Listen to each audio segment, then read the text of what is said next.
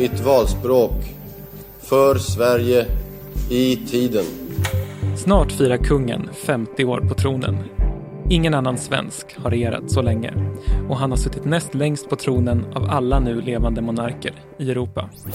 Käre örebroare. Förlåt, Arboga.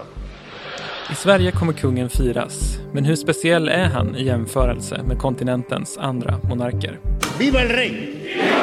¡Viva España! På en kvart får du veta att den svenska kungen har mindre makt än sina europeiska kollegor. Men han ansågs vara en het playboy i sin ungdom. Det är måndag den 7 augusti. Det här är dagens story från Svenska Dagbladet med mig, Henning Eklund och idag med SVDs Europakorrespondent Teresa Kyschler.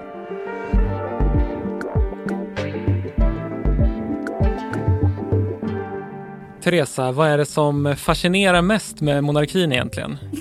Klänningarna såklart. Ja, Klänningarna. Alltså skämt jag, jag tycker att monarkin är, är, intressant för att det är en sån anakronism. Det är någonting som inte riktigt ligger i, i, i tiden och sådär. Samtidigt är det en vacker anakronism. Det är ett skådespel, det är teater, det är en sån här shakespeariansk nästan. Hela världen är, är, är ett skådespel, en scen. Idag är det lite mer harmlöst kanske än tidigare att vara fascinerad av kungahuset eftersom de, de är ju inte längre despoter och envåldshärskare. Och, utan dåligt samvete så kan man lite gotta sig i att man eh, tycker om att, läsa om, om kungligheter. För de är inte liksom politiskt eh, brännheta. Ja, förutom kanske frågan om monarkin själv. Nej, nu kan vi gotta oss med gott samvete och det ska vi göra lite mm. nu, både i Europas monarker. Men vi börjar med den svenska kungen för mm. man hör ju ibland att intresset utomlands för svenska kungen och kungahuset i stort och så här, Tyskland och tyska pressen och sådär. Du, du är ute mycket på kontinenten. Bryr sig folk om svenska kungen? Ja, det gör de. Kanske mer hans barn idag faktiskt. Det är ju lite som jag sa där med klänningarna så. Det är ju ungdomen som är de som är liksom vackrast och mest flärdfulla att titta på trots allt. Däremot när kungen var yngre så var det förstås mycket mer intresse. Jag ringde den kanske största eh, experten som finns i min omgivning på kungens ungdomstid och det är min mamma som är från Spanien och som var i den åldern som kungen är när han var ung och, och, och kallades lite för playboy och, och var intressant för skvallertidningarna. Och hon berättar att hon och hennes väninnor i Spanien på 60 och 70-talet de läste skvallerblaskorna och där var det en hel del om den unge, snygge eh, svenska kungen. Och framförallt mindes hon en, en, ett fotografi när kungen hade på sig ett par jeans som han hade sytt ett rött hjärta på. Det pratade tjejerna om liksom i, i Spanien.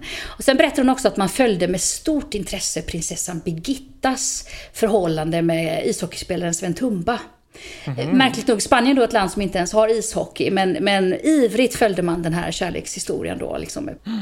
När kronprinsessan Victoria gifte sig mm. så befann jag mig faktiskt på ett bröllop i Tyskland samma dag. Och på den här bröllopsfesten så var det helt plötsligt ett gäng, ja, med lite fastrar och lite mostrar, kvinnor faktiskt då, som bara bestämde sig för att nej, nu ska vi slå på tvn för nu ska vi titta på det svenska eh, kronprinsessebröllopet. Och jag måste mm. erkänna att jag tyckte det var ganska fräckt mot det tyska par som faktiskt gifte sig den dagen och på liksom, vars fest vi befann oss på. Men eh, jo, i Tyskland finns intresse, men det är ju för att Silvia är, är tyska tror jag också. Mm. Eh, men från de här heta Playboy-åren är ganska länge sedan. Han har suttit mm. i 50 år på tronen som vi sa. Hur eh, unikt är det om man kollar på ett europeiskt perspektiv? Ja, det är ju väldigt länge. Det är väl bara Margrethe och den svenska kungen, eh, kusinerna, som, som har suttit så länge. Eh, under de senaste tio åren så har ju tre stycken regenter abdikerat, så vi har ganska nya eh, regenter i toppen på kungahusen i, på kontinenten idag. A lot can happen in three years, like a chatbot may be your new best friend. But what won't change? Needing health insurance. United Healthcare Tri Term Medical Plans, underwritten by Golden Rule Insurance Company, offer flexible, budget friendly coverage that lasts nearly three years in some states. Learn more at uh1.com. Att som den högste guden. Att som den högste guden.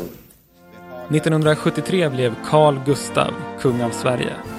Men han hann bara sitta på tronen i två år innan den nya regeringsformen kom. Där slås det fast att kungen bara ska ha representativa och ceremoniella uppgifter. Jag framför mitt och regeringens varma tack för ett gott samarbete under de gångna åren och uttrycker vår övertygelse att detta samarbete ska utvecklas i de former som lagts fast i grundlagen. De nya former som dåvarande statsminister Olof Palme pratade om innebar bland annat att kungens rätt att utse regering, förklara krig mot andra länder och posten som Försvarsmaktens högsta befälhavare försvann. Eh, kungen har ingen vanlig arbetsdag. Sedan dess har kungens jobb mest handlat om statsbesök och representera Sverige utomlands, klippa band, men också att öppna riksmötet. Inledandet av ett nytt riksmöte. Men många minns nog snarare händelser från kungens privatliv.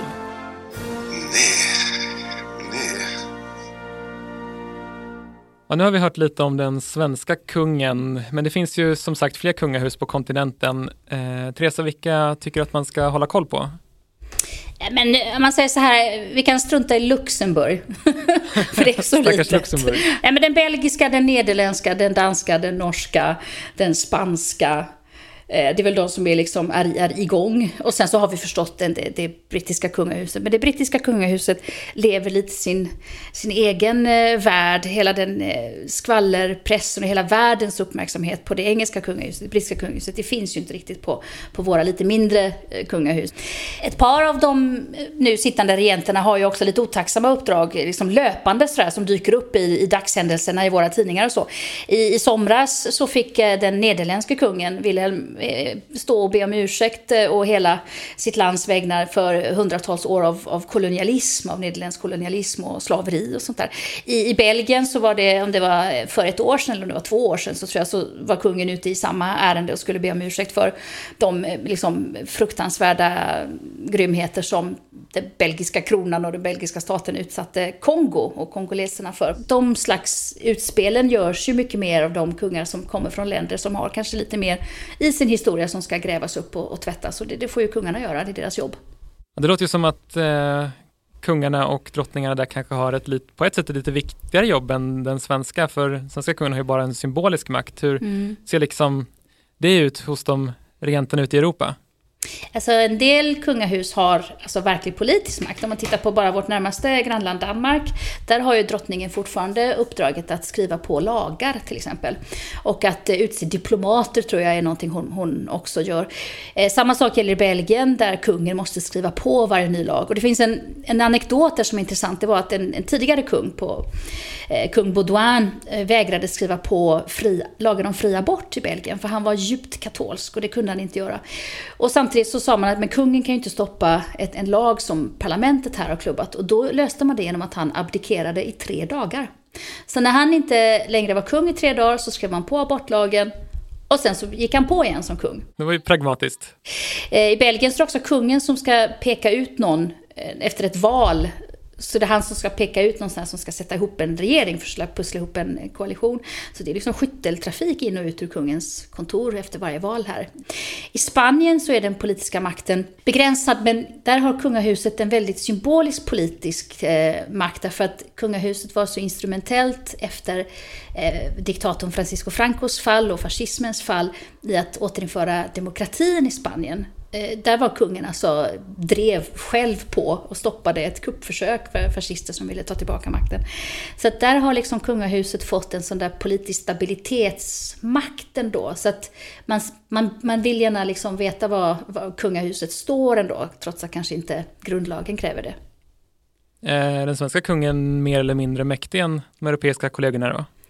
Den svenska kungen är inte mäktig för fem öre, eh, rent formellt. Utan som sagt, han, eh, han gör sitt jobb, han eh, representerar Sverige, han klipper band, han är synlig, han gör liksom företagarvärldens eh, ärenden, åker på resor och så Men han har ingen formell makt jämfört med andra kungahus i Europa. Jag, jag kan inte komma på ett enda kungahus faktiskt av de jag ändå följer lite för ivrigt kanske, eh, som, som, som har så lite eller ingen makt alls som kungen har.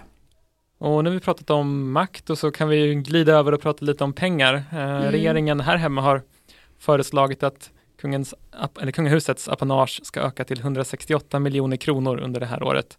Mm. Svenska kungen, är de en rik eller fattig jämfört med de andra i Europa? Alltså sådana där siffror är så himla svåra att jämföra därför att man måste titta på vad de där apanagen går till. Eh, formellt så får den danska drottningen eh, mycket, mycket mindre än 168 miljoner. Men då vet man inte heller hur många gårdar hon ska underhålla för de pengarna. Däremot så finns det en trend i hela Europa och kungahuset att man vill begränsa antalet personer som får eh, liksom skattemedel, apanage. Det spanska kungahuset, det belgiska kungahuset, det nederländska kungahuset och det brittiska kungahuset vad jag vet och även det danska. De har sagt att det är de personerna som är närmast regenten, alltså kronprinsen eller kronprinsessan med gemål kanske. Och, och, en liten handfull till som får apanage, men man har skurit bort resten. För att det ser inte bra ut helt enkelt. De lever på skattepengar. Så sent som förra året så buade man i Nederländerna ut kronprinsessan Amalia. Det var det som kallas för liksom budgetdagen. Jag antar att det är då som den stora budgeten eh, presenteras. Och det, det är lite festligheter kring den dagen i, i Nederländerna. Och kronprinsessan Amalia fick stå i ett regn av burop och häckel för att eh, man tycker att hon fick för mycket pengar. Mm. Du var inne lite på de här kontroverserna som har varit ute mm. bland kungahusen på kontinenten. Kan du inte berätta lite mer? Kan du inte gräva lite i den gottepåsen? ja, men den största gottepåsen måste ju vara Spanien. Det började ju med att en av prinsessorna i huset, eller infantarna som de heter, eller infanta Kristina, prinsessan Kristina, som gifte sig med en olympisk eh, handbollsspelare och var den här fantastiska sport sportiga, härliga, friska, fläktiga prinsessan som hade varit med i det olympiska seglarlandslaget eh, och sådär.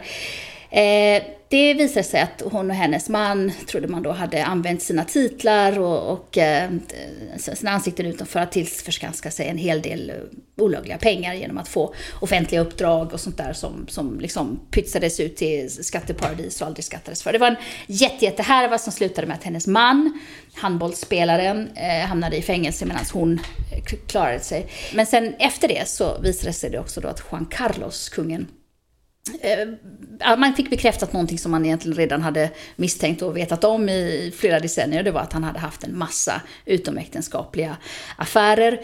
Det uppdagades för att han han bröt benet under en safari. Han åkte på safariresa till Botswana med sin älskarinna. Och där bröt han benet och då fick han flygas hem för att få vård. Och då uppdagades ju hela den där, eh, liksom vem, vem var den här kvinnan som han hade varit på, på jaktresa med och vem var hon? Och, och så visade det sig att det fanns en hel del pengar som hade gått till henne från kungen. Och sen så nystades en hel jättehärva upp med eh, pengar som kungen hade gömt. Det talades om resor där han hade rest bokstavligen med så kappsäckar med pengar som man trodde var mutor från bland annat ett par små arabsheikdömen och, och sådär. Eh, och det slutade med att kungen helt enkelt blev så hatad så att eh, även han blev häcklad eh, när han liksom skulle besöka olika städer i Spanien. Och han eh, abdikerade till förmån till sin son då, dagens kung Felipe. Och sen gick han i landsflykt. Oj, ja men vi kan väl prata lite om hur, om, om hur man ser på monarkins vara eller inte vara. Här i Sverige så är det ju väldigt få svenskar som mm. är för att införa en republik enligt den senaste mm. SOM-undersökningen. Men mm. hur är det i Europa? Finns det liksom en diskussion om monarkins framtid? Alltså de här skandalerna gör ju att det alltid blossar upp en sån här antimonarkistisk eh, stämning eller debatt. I, I Nederländerna som sagt så buade man kronprinsessan för att man upptäckte att man tyckte att hennes apanage var, var för högt. Det hade också varit en del skandaler med kungahus som inte hade hållit sig kring pandemiregler.